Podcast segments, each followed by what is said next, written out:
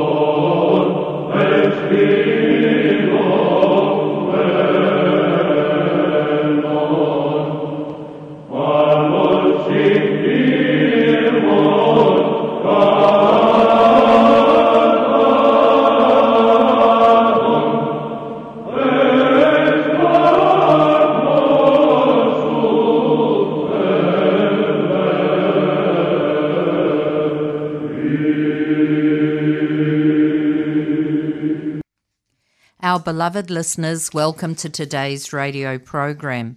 I'm Carlota Economou and I'm very happy to be back with you to present the New Zealand Greek Metropolis's Christian Orthodox radio program on Wellington's Access Radio 106.1 FM.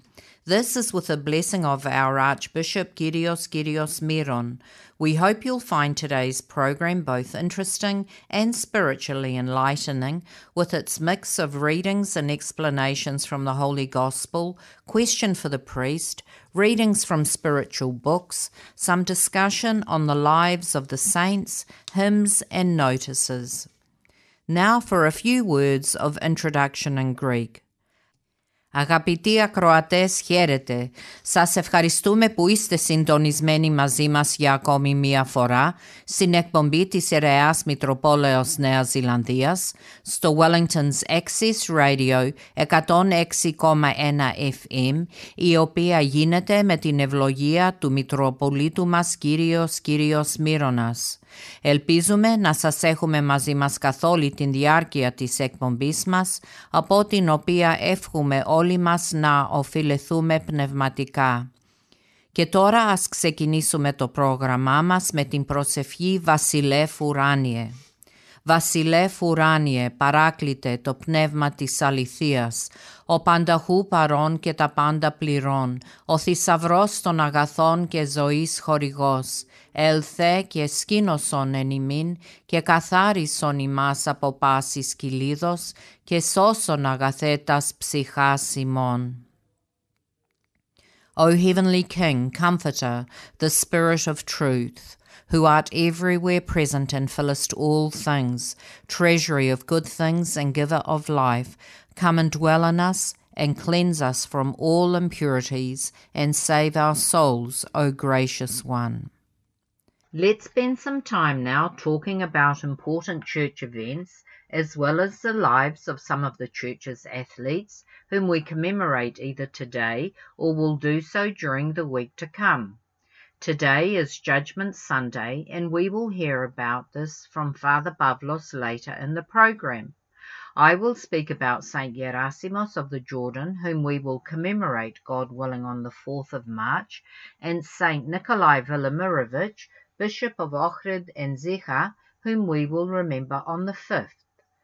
As we've said previously, the reason we read and speak about the, our saints is so that we learn from them and apply these learnings to our everyday lives, essentially to give us the courage and strength to face all our trials and tribulations with faith, patience, and love. Let's start with Saint Gerasimos of the Jordan. Saint Gerasimos was born in the province of Lycia in the southern part of Asia Minor. His parents were wealthy, prosperous people, and he became a merchant, frequently visiting the Egyptian hermits in his travels. From a very early age, Saint Gerasimos developed a great love of God, and as he grew older, he found he had little in common with other young people of his own age who were only interested in having fun. He realized that the world and an attachment to it only brought many needless cares and sufferings. So he yearned to serve God and be pleasing to him. In Egypt, he grew in spiritual strength and wisdom, and then he again returned to his native province of Lycia. Later, towards the end of the reign of the Holy Emperor Theodosius the Younger, he went to Palestine, where he settled in the wilderness near the Jordan River. So many men followed him there because of his reputation for virtue that he built a monastery where novices lived in a common house and the proven monks lived in a cluster of little cells. They numbered about 70 in total. The monastery was approximately 25 miles from Jerusalem and about a 100 yards from the Jordan River. Five days a week, each monk was to keep silent in a solitary cell, doing simple handiwork such as weaving mats or baskets out of palm leaves. During these five days, no cooked food was eaten. The only food eaten was a small amount of dried bread, roots, and water which was brought from the monastery. On Saturdays and Sundays, all the monks went to the monastery to attend divine liturgy and receive Holy Communion. Afterwards, they ate some cooked food and drank a little wine. The work that had been completed during the week was given to the abbot.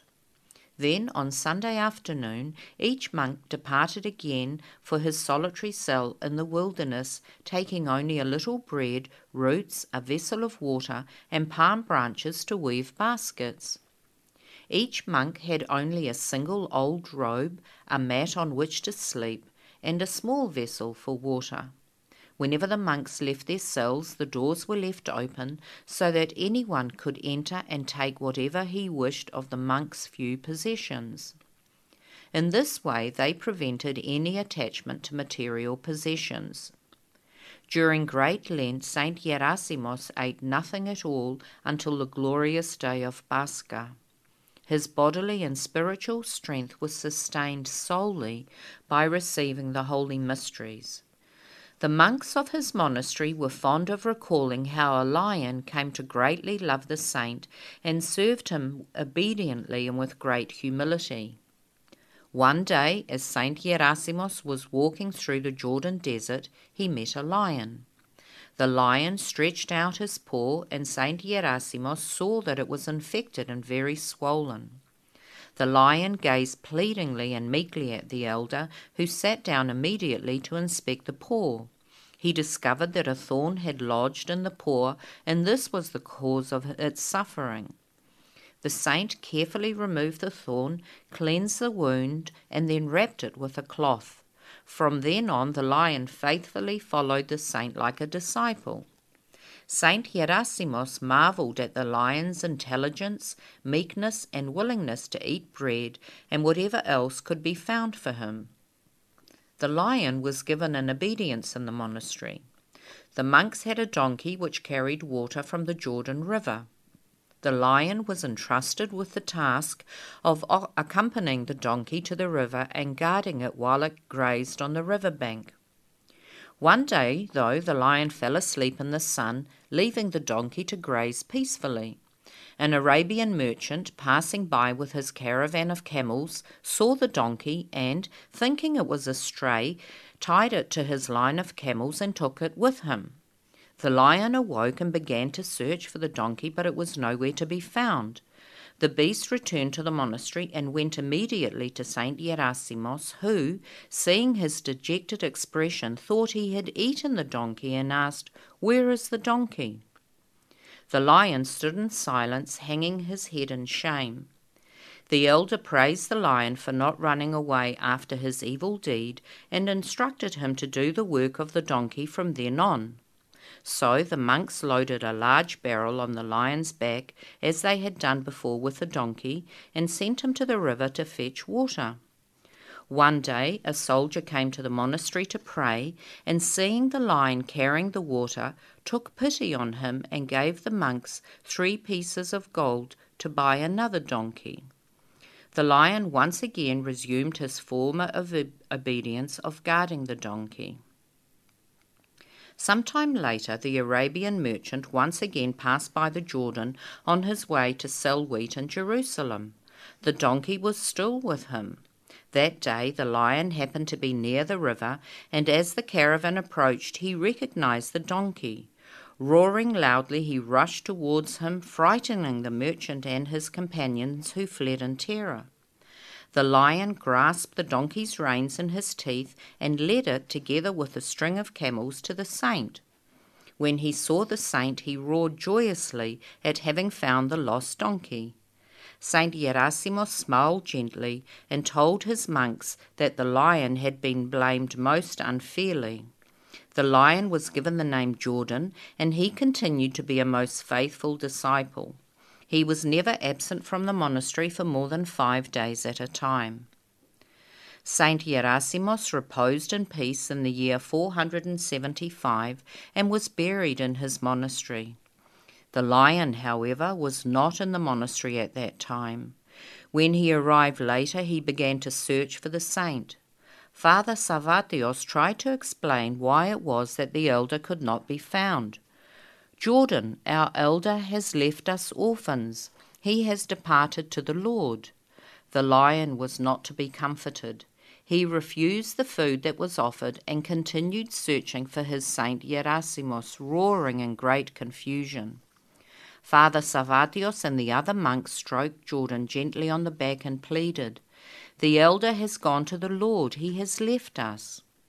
No words or explanations could stop the sorrowful roaring of the lion. He kept searching, now in great distress. Finally, Father Savatios said, If you do not believe us, then come with us. We will show you the place where the elder rests. Jordan was led to the tomb near the church where Saint Gerasimos was buried. Father Savatios explained to the lion, We have buried our elder here. Father Savatios then fell to his knees and with a heavy heart began to weep. The lion now realized what had happened. He gave one last mighty roar, struck his head on the ground, and died on the elder's grave. Χριστό εκ νεότητος ακολουθήσας πιστός, ζωήν την εις άγγελον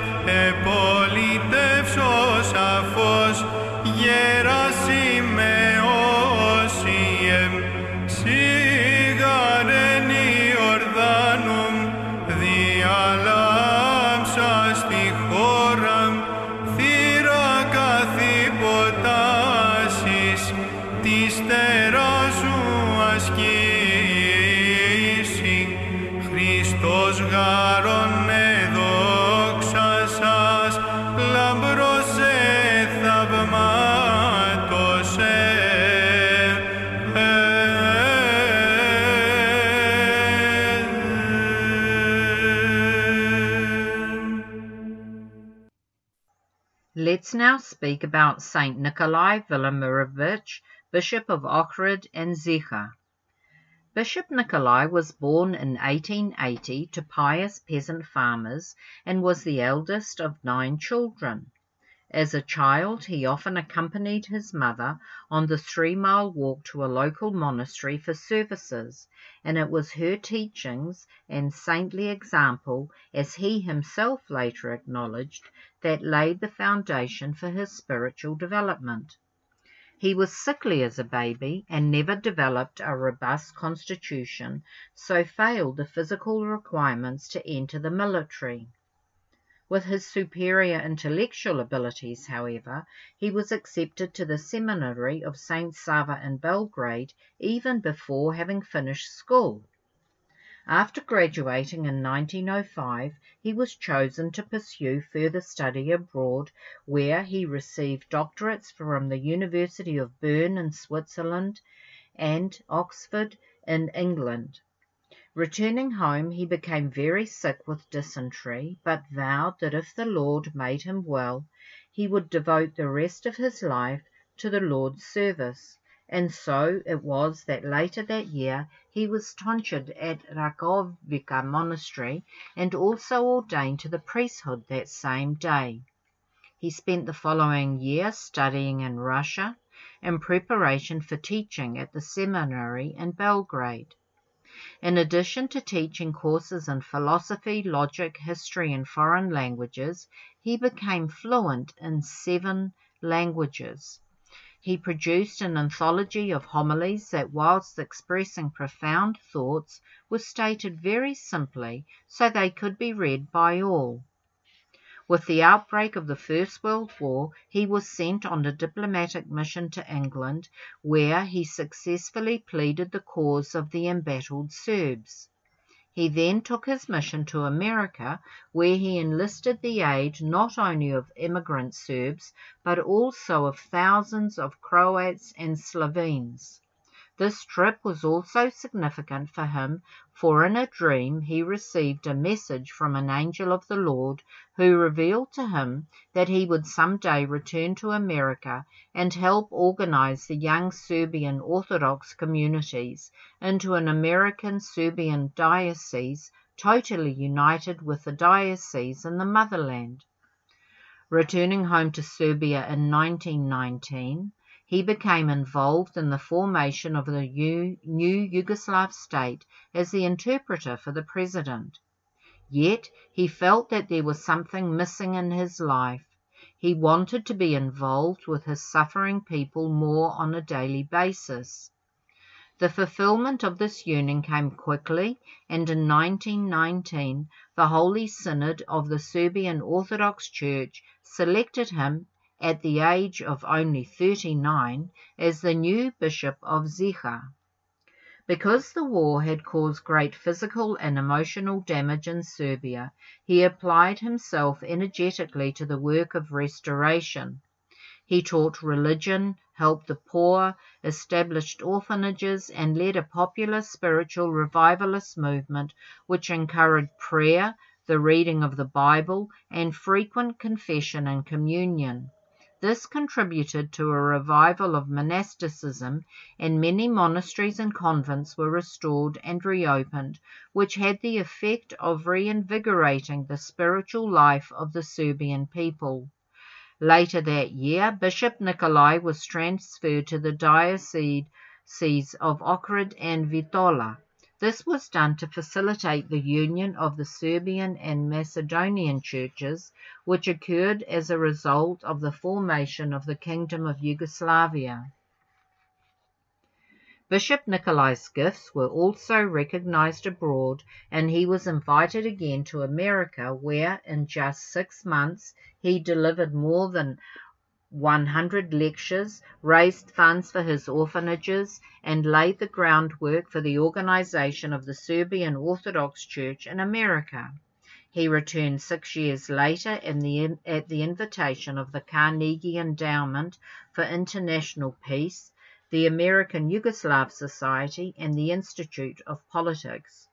After speaking and preaching for three months in various churches and universities, he returned to Serbia, stopping briefly in England, where he spoke prophetically about what he already saw as the ripening conditions for another great war.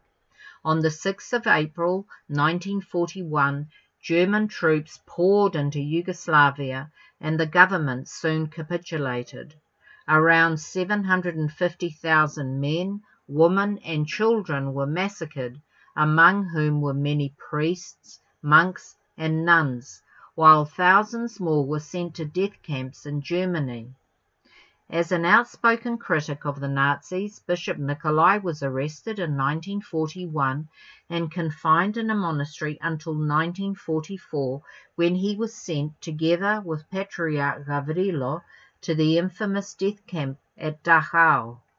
There he witnessed unspeakable horrors, and was himself tortured before the camp was liberated by American troops in May 1945. Meanwhile, the Communist Marshal Tito was consolidating his power in Yugoslavia, crushing or intimidating his opposition, and persecuting the Church. As much as Bishop Nikolai wanted to return to his homeland, he knew that if he did he would be silenced, and he decided, as did thousands of other Serb refugees, to remain abroad in order that he might more effectively continue to serve his people. So he arrived in America in 1946. In spite of health problems, which were the result of his ordeals in the camp, he resumed an active schedule, traveling extensively, lecturing, teaching, and writing. He spent three years teaching at St. Sava's Seminary in Libertyville, Illinois, before settling in 1951 at St. Tikhon's Monastery and Seminary in Pennsylvania. By this stage he was over 70 years old, but he continued to work. He taught at the seminary, becoming dean and then rector. He was a guest lecturer at the Holy Trinity, sorry, at the Holy Trinity Monastery and at St. Vladimir Seminary in New York. He became the spiritual father of many, many people. Many turned to him for spiritual counsel.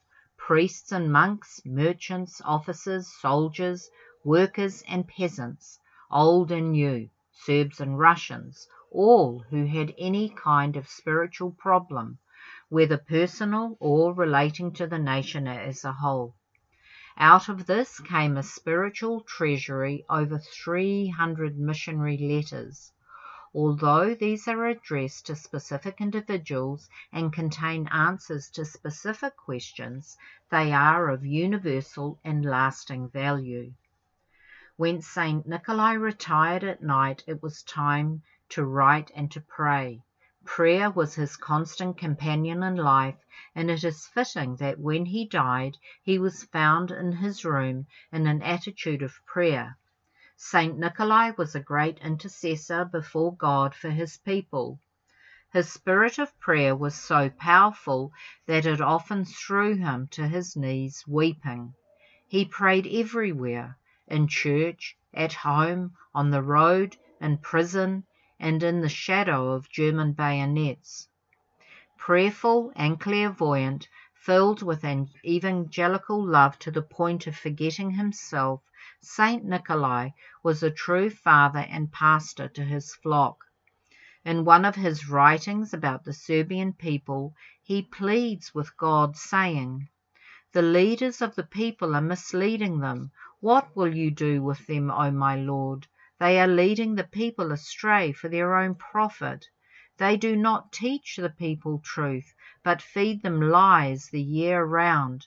They are incapable of doing justice. So instead they intimidate the people by scaring them with the worse injustice of times past. They pillage for themselves and their friends. What will you do with them, O Lord? They have done everything themselves. I have nothing to do but to leave them to themselves. They will see their homes in flames, and will flee their own land, hungry and sickly. They will see foreigners in their land, and will beg them for a piece of bread. They will hear their names being cursed, and will not dare to show their faces.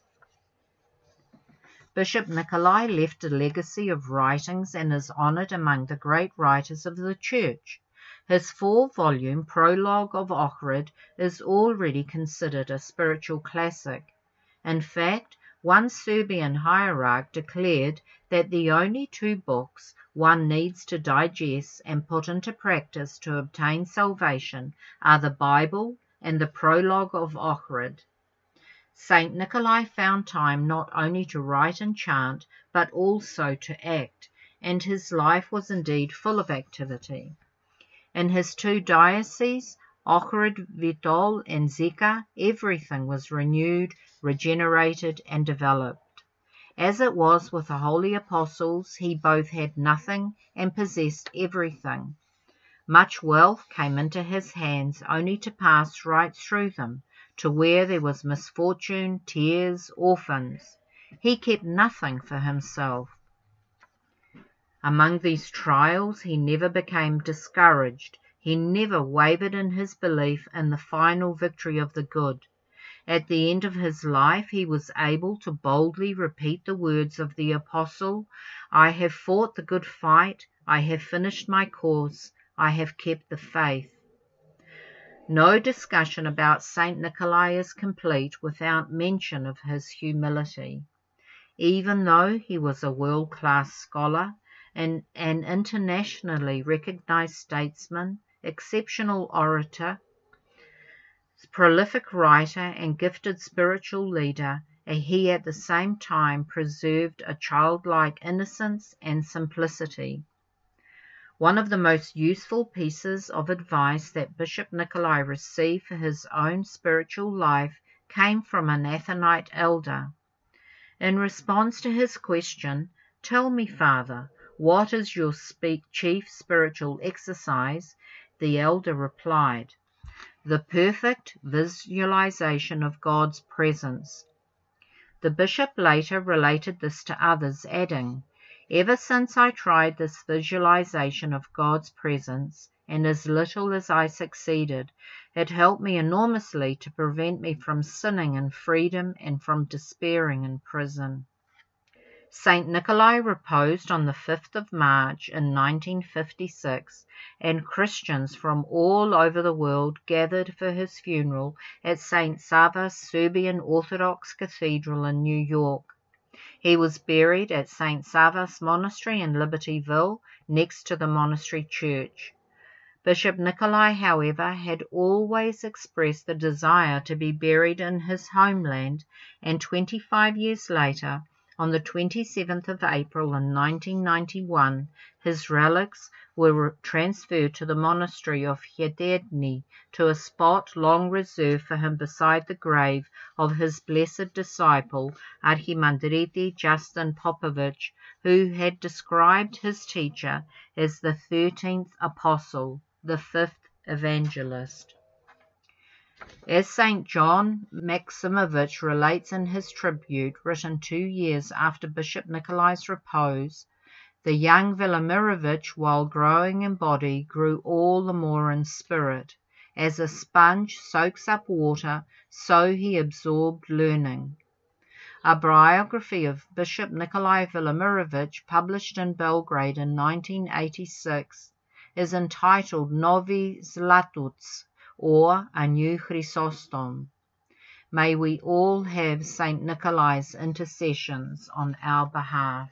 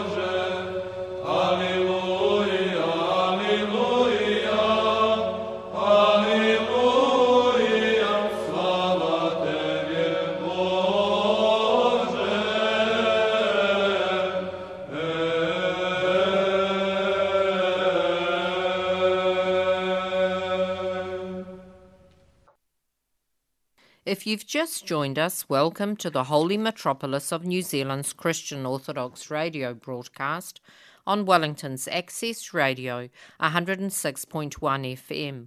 I'm Carlotte Economo and I'd like to remind you that you can listen to this and previous programs at your convenience anytime that suits you through the Access Radio website at www.accessradio.org.nz click onto the Religion and Spirituality link, and then scroll down to the Greek Orthodox Holy Metropolis of New Zealand section. It's now time for Question for the Priest, and Father Meletios, priest, monk, and abbot from the Holy Archangels Monastery in Levin, will answer the question What is confession? Confession is one of the holy mysteries of the Orthodox Church. It is also known as the Holy Mystery of Repentance. It is not merely a conversation with a priest, but a sacred act in which we reveal our sins to Christ with a priest as a witness, and we promise to fight our sins by willingly receiving spiritual advice and obediently accepting whatever epitimion our spiritual Father gives us. Also, we receive the forgiveness of God by the prayer of the Church read by the priest. In the sacrament of baptism, we are mystically yet in reality joined to Christ and to his living body, the Church, through the regenerating power of the Holy Spirit working in the baptismal waters. In Christ's own words, unless one is born of water and the Spirit, he cannot enter the kingdom of God. Unfortunately, in our everyday life, even after baptism, we continue to reject God's gift of life and his values in so many ways as we come to terms with this fact and see how often we miss the mark. We understand that sin still has a hold over us and places a barrier between ourselves and God. If we say that we have no sin, writes St. John, we deceive ourselves and the truth is not in us. The sacrament of confession then becomes for us the way by which we renew the salvific act of baptism in our lives and allows the healing power of God to restore the broken relationship between us and Him caused by our sin. If we confess our sins, He is faithful and just to forgive us our sins and to cleanse us from all unrighteousness. We know from the Acts of the Apostles and the history of the early church that the holy apostles ordained bishops and priests to take their place and to have the authority which Christ bestowed on his apostles to proclaim God's forgiveness on the one who has truly repented and confessed openly, as we can read in the Gospel according to John. If you forgive the sins of any, they are forgiven them. If you retain the sins of any, they are retained. There is no such thing as a private sin. Even our innermost thoughts ultimately have an impact on the way we behave and relate to others and God. It was understood by the Church from the earliest times that the only way to reconcile as once again with God and with those who we have hurt, either directly or indirectly, was to have a public confession of sin. And so, St. Jacob was right in his epistle Confess your trespasses to one another. In this way, sin is exposed and uprooted, and it's not allowed to spread either within the life of the individual or the church like a spiritual cancer silently eating away at whatever is good and healthy. When we reveal our sins, it destroys our pride and humbles us. It also gives us a great sense of cleansing and release, the freedom to make a fresh start. In the early church, confession was made before the whole congregation, but over the centuries, the priest remained the sole witness of the church, before whom we make our confession to Christ. How we should prepare for confession? The sacrament itself is the final act in a process of self examination and repentance before God. It cannot be done mechanically and without any spiritual preparation, for we can only be forgiven for those things which we truly seek to put behind us. Before we go to confession, we need to spend some time alone in prayer and reflection so that we can come to terms not only with our actions, but with who we are and what we are becoming.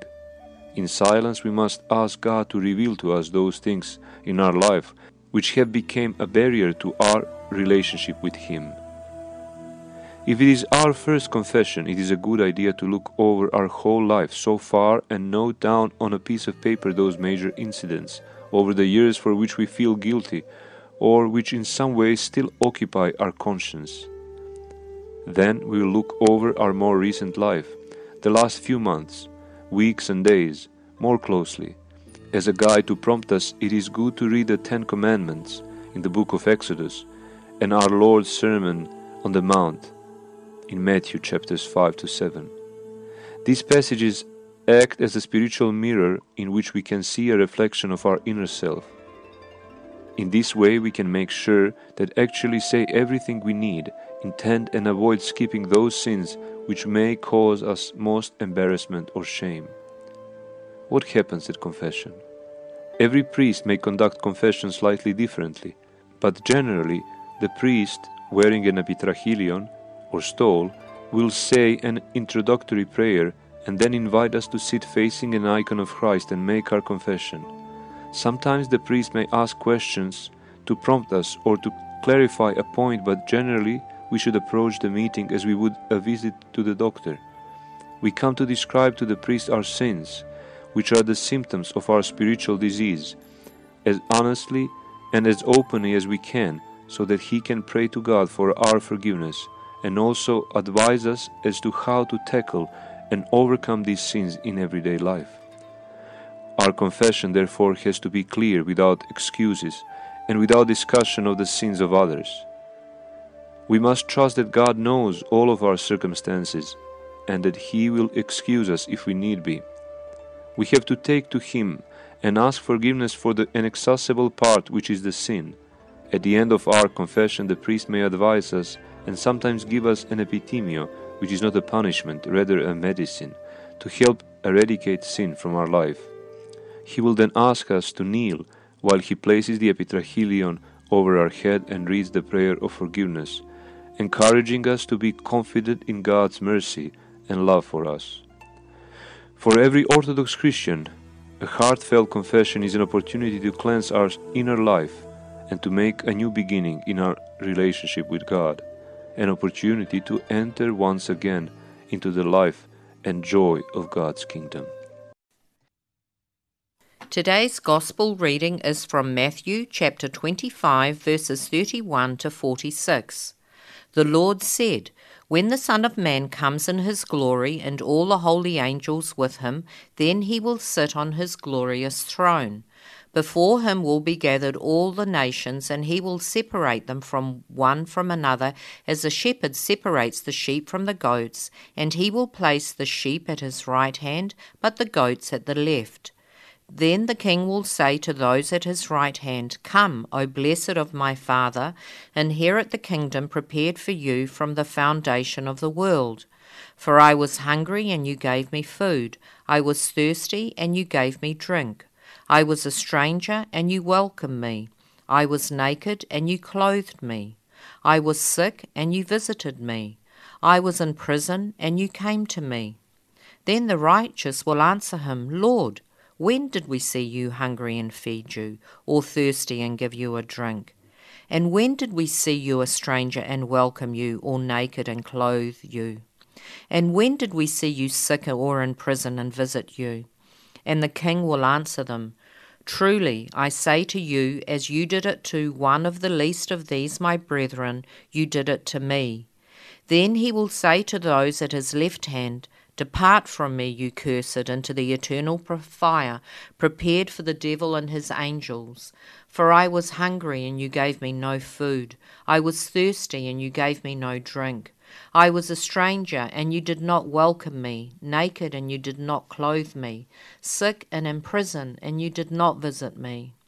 Then they also will answer, Lord, when did we see you hungry or thirsty or a stranger or naked or sick or in prison, and did not minister to you? Then he will answer them, Truly I say to you, as you did it not to one of the least of these, you did it not to me.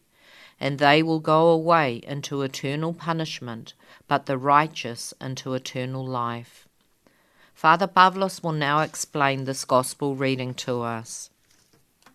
Αγαπητοί μου χριστιανοί ακροατές του ραδιοφωνικού προγράμματος της Ιεράς Αρχιεπισκοπής Νέας Ζηλανδίας, κυρίες και κύριοι, dear listeners to the radio program of the Sacred Metropolis in New Zealand, it is again my privilege and honor to speak to you as we are at the doorstep of Lent. This Sunday, which we have in front of us, is the Sunday of the what is called the Sunday of the Last Judgment. And um, γιορτάζουμε την Κυριακή της uh, κρίσεως των ανθρώπων που ο Θεός θα τονίσει στο τέλος ε, του αιώνος. Και αυτό είναι πολύ σπουδαίο, γιατί εμείς σαν χριστιανοί, σαν άνθρωποι του Θεού, ε, πρέπει να ξέρουμε τι θα γίνει στο τέλος. Ο Θεός δεν πρέπει να μας το πει όμως, μπορεί να μην μας το πει, αλλά φαίνεται ότι θέλει να ξέρουμε εμείς, γι' αυτό το λόγο μας το είπε. Uh, it's important for us human beings to know what God has planned for the end of humanity, if you will. And uh, we could say that uh, we have a necessity to know. On the other hand, God is not has no necessity to tell us. Uh, he doesn't have to reveal anything to us. On the other hand, God, being kind and loving, uh, has decided to share with us what will be at the last judgment. And uh, it's a very interesting story. Όταν ακούμε το Ευαγγέλιο, ξέρουμε ακριβώς τι θα μας πει ο Θεός στο τέλος του αιώνος. Όταν, έχει, ό, όταν έρθει ο, ο Υιός τον, του ανθρώπου εν τη δόξα με, με τους αγγέλους αυτού. Και αυτό σημαίνει δηλαδή όταν ο Χριστός θα, θα ξαναρθεί, που λέμε τη δεύτερη παρουσία. Uh, what we're speaking about, of course, is the second coming of the Lord. We call it in Greek the δεύτερη parousia, the second uh, presence or second uh, appearance, uh, second coming. And this is important for us to know because what it was the first coming. The first coming, of course, was when the Lord came in all humility in the manger. Now, we shouldn't assume that when the Lord comes in his glory, he is not also coming in humility. He is and will always be a humble God. So even when he comes in his glory, we should know that still Christ will always be the humble Savior who bore uh, the wounds of the cross for our salvation. So we shouldn't think that it's a different God who is coming. It's the same God, but now he comes in his glorified body. That is to say, having risen from the dead, having conquered death. And he comes at the end of all time, when all, everyone who's had a chance, who's been, uh, let's say, ordained by God to live on this earth, has lived. And, uh, and that could be millions of people, billions of people. Course, by now it's billions of people. Could be trillions of people. We don't know, of course, when God will say that the end has come. But uh, we wait patiently, and we try to live a righteous life until then. Και ο Χριστός όταν έρθει λέει θα μαζεύει τους ανθρώπους, όλη, όλα τα έθνη. Αυτό σημαίνει ότι δεν θα, κρίσει, θα κρίνει μόνο τους Εβραίους που ήταν ο λαός του, θα κρίνει όλο τον κόσμο. Γιατί όλοι μας έχουμε μια ευθύνη μπροστά του Θεού, ενώπιον του Θεού. Δεν μπορούμε να πούμε ότι εγώ δεν είμαι, δεν πιστεύω τίποτα. Ο Θεός είναι, δεν υπάρχει Θεός. Ε, εγώ εφόσον δεν πιστεύω, τι να με κρίνει ο Θεός. Ε, someone could say, and they would be wrong, of course, the judgment has nothing to do with me. Since I don't believe in God, I will never be judged. Of course, that would be absurd to think that way. If there really is a God, that God is going to judge all of us, whether we believe in Him or we don't believe in Him. And that God is going to gather us all together. And He's going to separate us, as a shepherd separates the sheep from the goats. Os o horizi ta apota τα, τα γίδια και έτσι θα βάλει τα καλά πρόβατα στο δεξιό του χέρι και τα γίδια στο αριστερό. Και θα λέει στα αυτοί που είναι στο δεξιό χέρι, ελάτε ευλογημένου του πατρός μου. Come, O you who are blessed of my Father. I have prepared for you a kingdom from the foundation of the world. Αυτό είναι πολύ σπουδαίο, ότι ο Θεός έχει ετοιμάσει για αυτοί που ακολουθούν το δρόμο του Θεού από την αρχή του κόσμου κάτι πολύ ωραίο, πολύ σπουδαίο, που δεν μπορούμε να φανταστούμε. It's beyond our comprehension and our knowledge to imagine what exactly God has prepared for those who love Him. And uh, you know, if we're saying, well, what's the point of uh, holding out for something we don't even know what it's, what's there? All you can say is, if you've experienced even in your life one moment of love, then you know what paradise will hold. Because paradise will be a place of love unending. So if you've had even one moment in your life where you felt truly loved, that's paradise, that's heaven. And God will give that to those who love Him in, in, an, in a boundless measure, immeasurably, so that as day after day goes by in, in eternity, we will feel the presence and love of God more greatly. And it's a love that is so complete and so profound because it covers every part of who we are. Όταν κάποιος λέει ότι δεν ξέρει τι θα υπάρχει στο παράδεισο, γιατί να περιμένω τόσο καιρό για κάτι που ούτε, ούτε, ο, ο, ούτε οι Άγιοι δεν ξέρουν τι έχει. Δηλαδή, έτσι λένε μερικοί που μιλάνε. Αλλά αυτό που μας περιμένει είναι πολύ απλό να ξέρουμε, γιατί είναι ο τόπος της αγάπης. Η βασιλεία των ουρανών είναι ο τόπος της αγάπης. Και όταν κάποιος που ζει σε αυτό το κόσμο, που μπορεί να είναι γεμάτο από αμαρτίες και δυσκολίες, αλλά άμα έχουμε νιώθει για μια στιγμή μια αγάπη αληθινή, ξέρουμε λοιπόν τι θα έχει ο παράδεισος. Θα είναι τέλεια αγάπη χωρίς τέλει, τέλειο, τέλος. Τέλεια αγάπη χωρίς τέλος. Ας το λέμε έτσι. Perfect love without end is what heaven has for us. So it is, there is, should be the, a wonderful motivation for us to seek after that heaven. So when Christ is separating the sheep from the goats, we have to ask ourselves, do I want to be in a place where there is perfect love forever, τέλεια αγάπη χωρίς τέλος, έτσι, εκεί θέλω να είμαι. Άμα θέλω εγώ να είμαι εκεί, πρέπει να είμαι εγώ άνθρωπος της αγάπης. And really that's what this whole uh, uh, story from our Lord is about. We want to know what is the last judgment. We want to know what's coming, what's, what's awaiting us. We should know that it's Christ is going to ask us a very simple question. Did you show love on earth for those who are in need?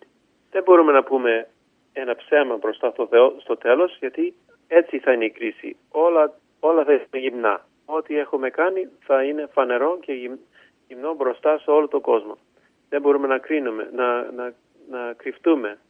Everything will be laid bare in those days, everything that we've done. And I've done many bad things myself in my life, and I'm not proud of them. But thank God for confession, and thank God for a chance to repent.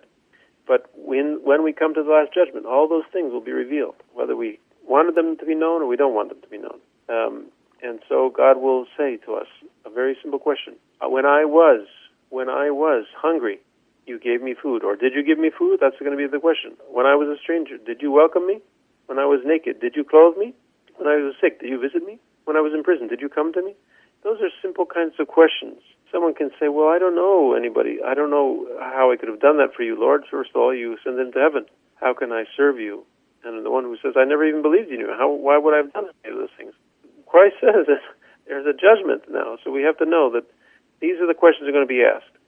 Εμείς που ξέρουμε, που πιστεύουμε στο Θεό, πρέπει να ξέρουμε ότι έτσι αυτός θα μας ρωτήσεις στο τέλος. Ήμουν γυμνός, μου έδωσες ρούχα. Πεινασμένος, μου έδωσες φαγητό. Διψασμένος, μου έδωσες να πιω. Ήμουν άρρωστος, ήρθες να με δεις. Τέτοια πράγματα. Να μην νομίζουμε ότι είναι πολύ δύσκολα αυτά που θα μας ρωτήσει ο Θεός. Θα μας ρωτήσει δηλαδή σε απλά λόγια. Αγάπησες κανέναν εκτός από τον εαυτό σου; Do you love anyone besides yourself? That is the real, the, the truest test. Someone can say, well, I love my children. Okay, bravo, so you love your children. That can be a very beautiful and perfect love, and it can be a saving love. But we have to be careful there too. Do I love my children because they make me look good, because they're intelligent, because they, they've given me a good name?